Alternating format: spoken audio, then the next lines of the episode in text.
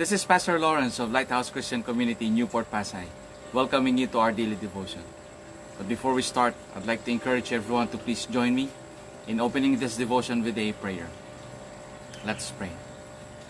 Almighty Father and ever living God, truly you are the God of Abraham, Isaac, and Jacob, the God who is all powerful, the God who is more than enough, the God who is loving, merciful, and compassionate. We praise you, we honor you, we glorify you, we exalt your name to the highest praise. Father, we thank you for this wonderful day. We thank you, Father, for your love and mercies that are always fresh and new every day. We thank you, Father, for protecting us, Lord, during our rest at night and giving us this opportunity to open our eyes and see the marvels of your creation.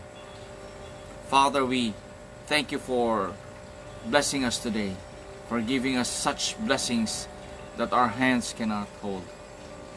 We humble ourselves before you, Father God. We ask forgiveness of all our sins. Would you cleanse our hearts and our mind with the most precious blood of Jesus, that you may fill our hearts and our mind with your Holy Spirit. But even so, fill this place with your holy presence.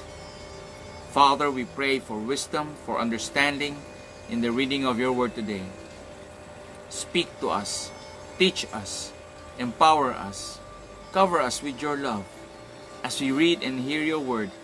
In Jesus' name, amen, amen, and amen.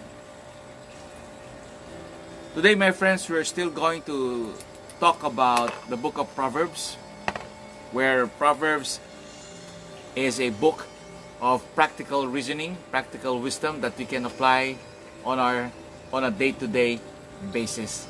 And so today we're going to talk about Proverbs chapter 1 verses 20 to 33. I'll be reading this under the New Living Translation. And of course, let me encourage and invite everyone to please join me in reading this powerful wisdom coming from the Lord using your own Bible or your Bible apps in the comforts of your own home. So let us read Proverbs chapter 1 verse 20 verses 20 to 33. Mm. Wisdom shouts in the streets. She cries out in the public square. She calls to the crowds along the main street, to those gathered in front of the city gate. How long, you simpletons, will you insist on being simple-minded? How long will you mockers relish, relish your mocking? How long you fools hate knowledge? Come and listen to my counsel. I'll share my heart with you and make you wise. I called you so often, but you wouldn't come. I reached out to you, but you paid no attention. You ignored my advice and rejected the correction I offered. So I laugh when you are in trouble. I will mock you when disaster overtakes you. When calamity overtakes you like a storm, when disaster engulfs you like a cyclone, and anguish and distress overwhelm you, when you cry for help, I will not answer. Though they anxiously search for me, they will not find me. For they hated knowledge and choose not to fear the Lord. They rejected my advice, paid no attention when I corrected them. Therefore, they must eat the bitter fruit of living their own way, choking on their own schemes. For simpletons turn away from me to death. Fools are destroyed by, the, by their own complacency, but all who listens to me will live in peace, untroubled by fear of harm. May the Lord add wisdom in the reading of His Word. In Jesus' name, Amen. And so, my friends, what can we learn from the reading that we just read? What can we learn from this wonderful message of wisdom? We can learn that a simpleton is someone who is foolish or a gullible person. And a simple-minded person is a person who shows very little judgment or intelligence. Mm, so my friends, a simpleton is not someone who has a mental deficiency. A simpleton is someone who has a character deficiency. So, what are those character deficiencies? Um, it can be rebelliousness, a person that is always rebellious, or a person that is always lazy, or a person who is always angry. And so, my friends, majority of this book, the book of Proverbs, talks about rebelliousness, talks about laziness, and talks about anger. And so, simpleton character, a simpleton person is someone who has a character deficiency. So this person is unable to tell which is right or is unable to tell right from wrong or good and bad. And so God is calling to those who are simple-minded, to those who are simpletons, to change their ways, to change the way they think, to change their perspective. And so, mm, wisdom is calling us in the streets, as we have read, shouting everyone to listen to, to, to this wisdom. Mm.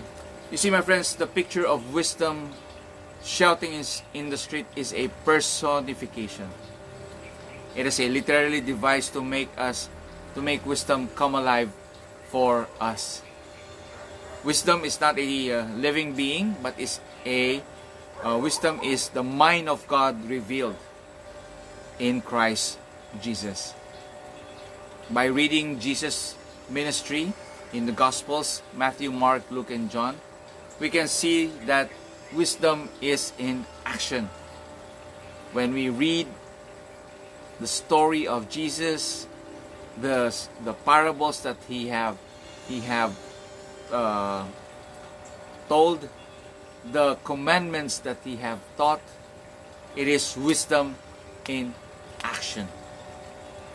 And so, my friends, in order for us to understand how to become wise, we need to heed wisdom calling us and instructing us in this book. And which book is that? The Bible. And so if we always look into the Bible, we can be provided with more wisdom and we can learn so many things in the Bible. Unfortunately, this Bible is being uh, forgotten or being uh, uh, I would say uh, taken for granted not valued not given not giving importance to this book. This book has been given to us by God for free free available readily available for everyone we are fortunate we can read the Bible everywhere. We can read the Bible every time. There are those countries who cannot read the Bible. There are those countries where Bibles are prohibited. You cannot have a Bible, you cannot read a Bible, you can even see or touch the Bible. And so, my friends, do not take for granted the Bible. Put importance to God's Word because we can learn from from the Lord. He is the source of wisdom. In the previous chapter we read, the fear of the Lord is the start of wisdom. And so, how do we how can we become wiser? By reading his word, the Bible. do not forget to meditate on this day and night when the when the Lord talked to Joshua, he said, "Meditate on this. Do not depart on this book day and night. Meditate on this that you may go along your way." Means that you may become successful in everything that you do. Amen. Amen. In order for us to receive wisdom, we must also be willing to listen We must be willing to read the book. We must be willing to understand the Bible. Refusing to listen the Word of God, refusing to read the Word of God is pride.